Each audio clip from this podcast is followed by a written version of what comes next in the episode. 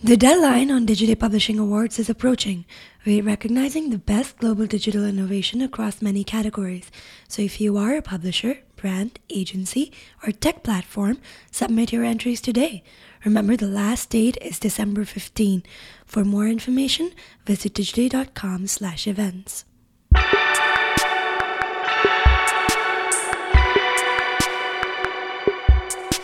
This is Digiday Live, our podcast where we bring you the best sessions from our many summits around the world.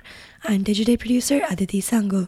Today's episode is a session from the Digiday Programmatic Media Summit. It's Michael Hannon, VP of Yield and Revenue Optimization at Perch, and he will talk about how to make server-to-server work. So Mike, you guys have been doing server-to-server for 100% of your inventory for a while now, right? Yeah, we've been 100% server-to-server for just over a year now. Just over a year? Yeah. And before that, like, what was your makeup like? Well, we started in header bidding. We looked at kind of, you know, what were we dealing with, and it was a very large publisher with the majority of our inventory being sold to, back then, a third party, if you would. And realized that this was a really good opportunity to make more money, right? Okay. Get more efficient.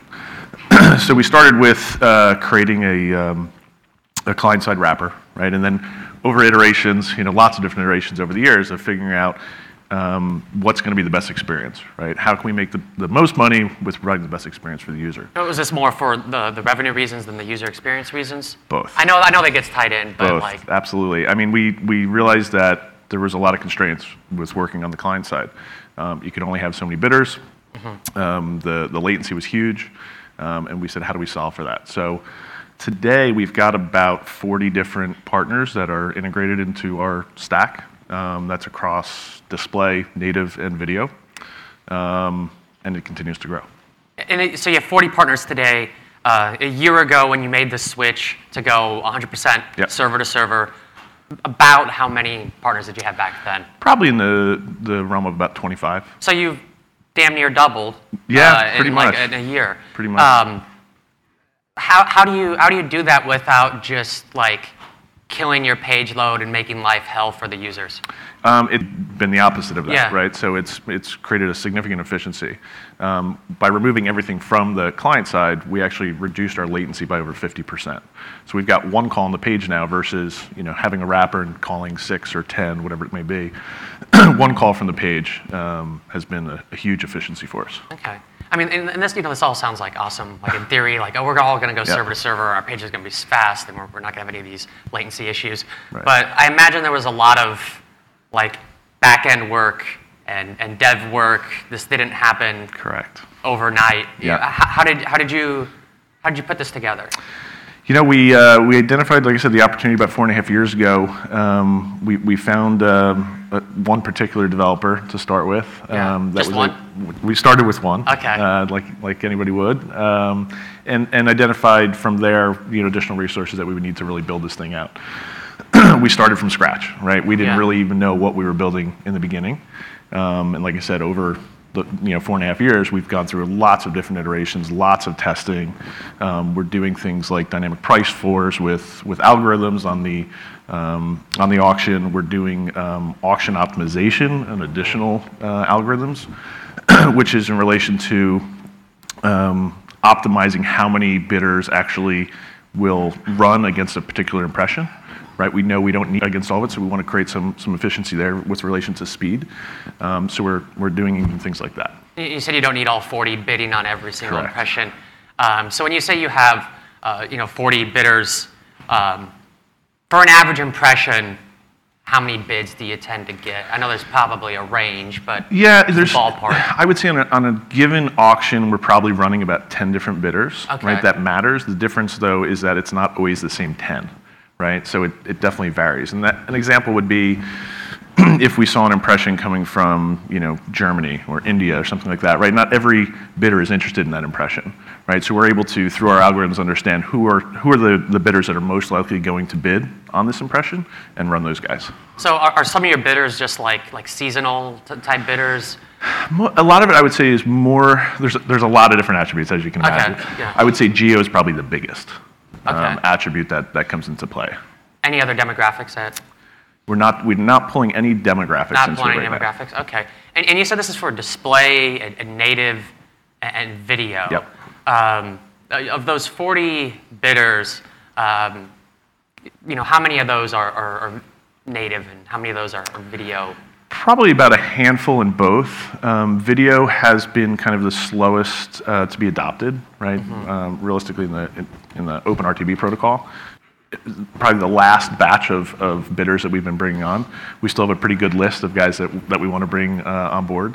Probably people here that are going to catch you at cocktails. That's fine. Yeah, happy to talk. We're definitely still interested in that. Video's been a huge focus for us this year. I would say we'll likely double the amount of bidders that we have related to video and OpenRTB as we move into Q1.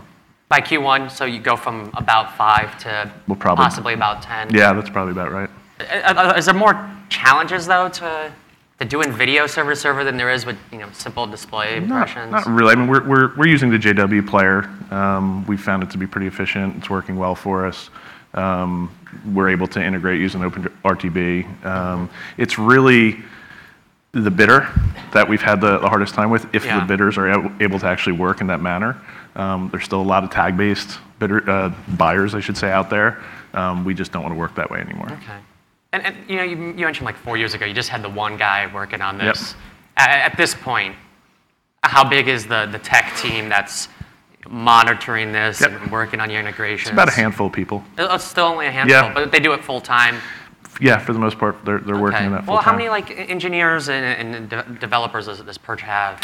Oh gosh.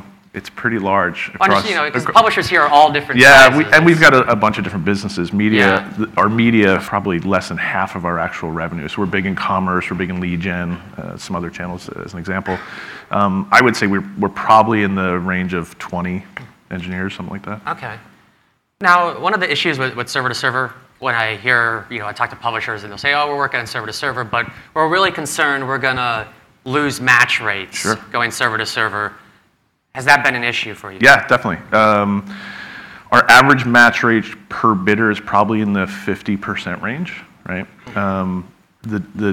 That is an issue if you're looking at an individual bidder, right? Yeah. The fact that we've got, call it 40, makes up for it, right? So somebody's got a match on that user. So you're just throwing shit at a wall. Hope pretty much. Matches. I mean, the way that we look at it is that it's all up from here, right? Okay. So we're partnering with the guys at Digitrust, talking to the guys at ID5, really anybody that's going to be able to help us with match rates.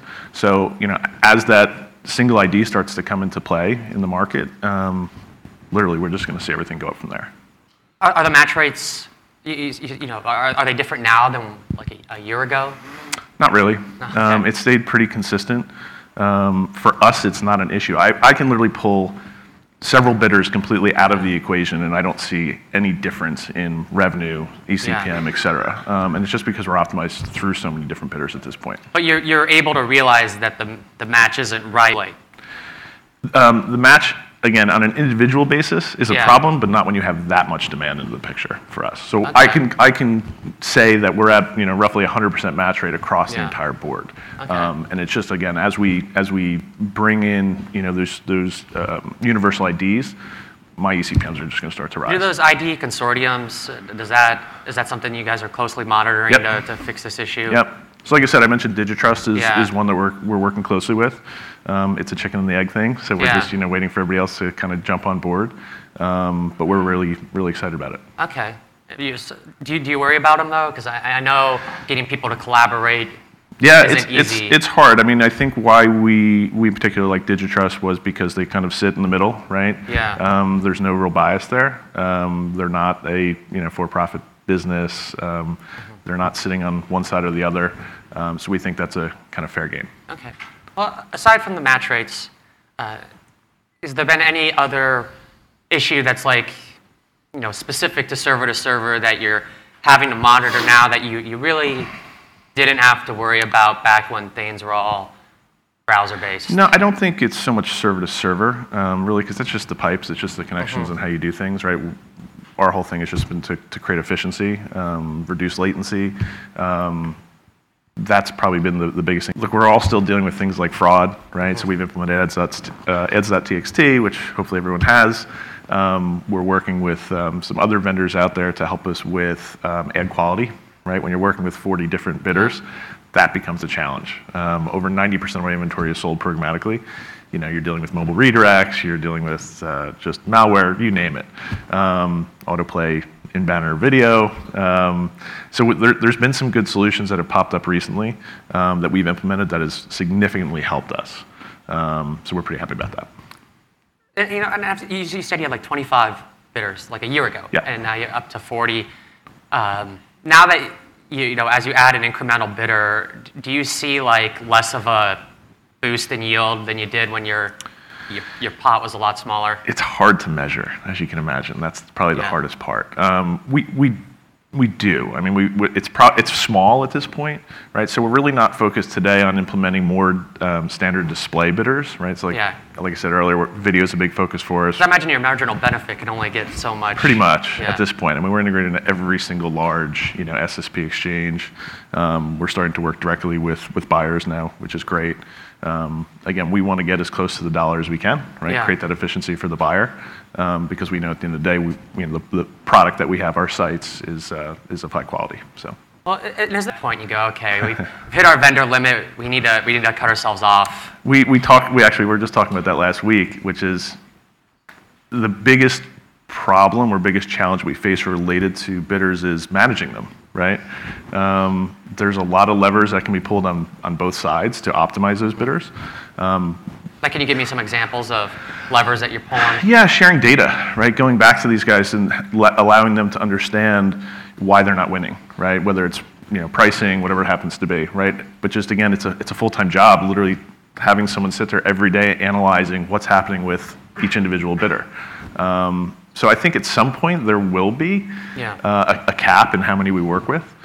We optimize people out all the time too, right? So that 40 isn't like the same 25 you had before plus 15? Yeah, there's some that have dropped off. We look at guys that just stop spending, aren't sending enough bids, you know, are sending 1 cent bids, right? That's really not creating pressure. Pressure is what matters, right? It helps to drive yield. But yeah, we optimize guys out as we need to. And it sounds like a lot of dashboards to monitor. It's not that bad. So we've integrated with MetaMarket, which has been a really good resource. That allows you to centralize? Yep, so we have all of our reporting into a single dashboard, so I can see across everything what my eCPM is, how many impressions, my win rates, by geo, I mean, think of. So we've got, you know, pretty much real-time reporting across the entire thing. Okay, cool.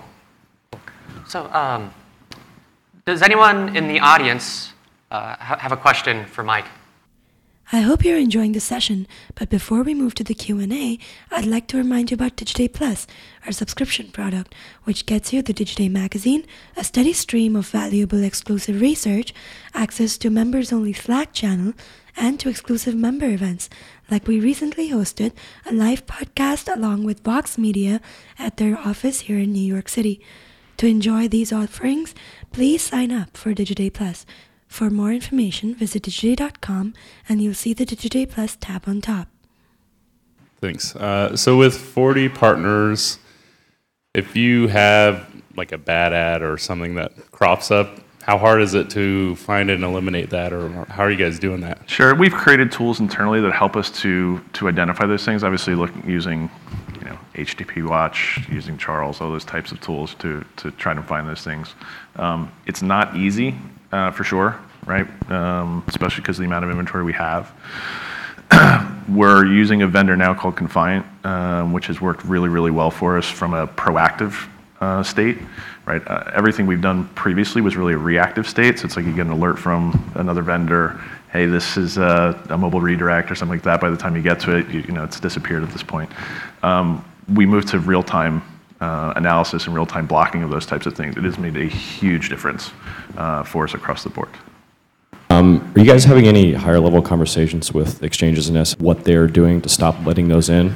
For lots of programmatic publishers that do 100% programmatic, they're just really awful, and sometimes you feel helpless and that nobody really cares on the other side. Yeah. And you guys probably have a little more pull than some of us, so I'm just curious.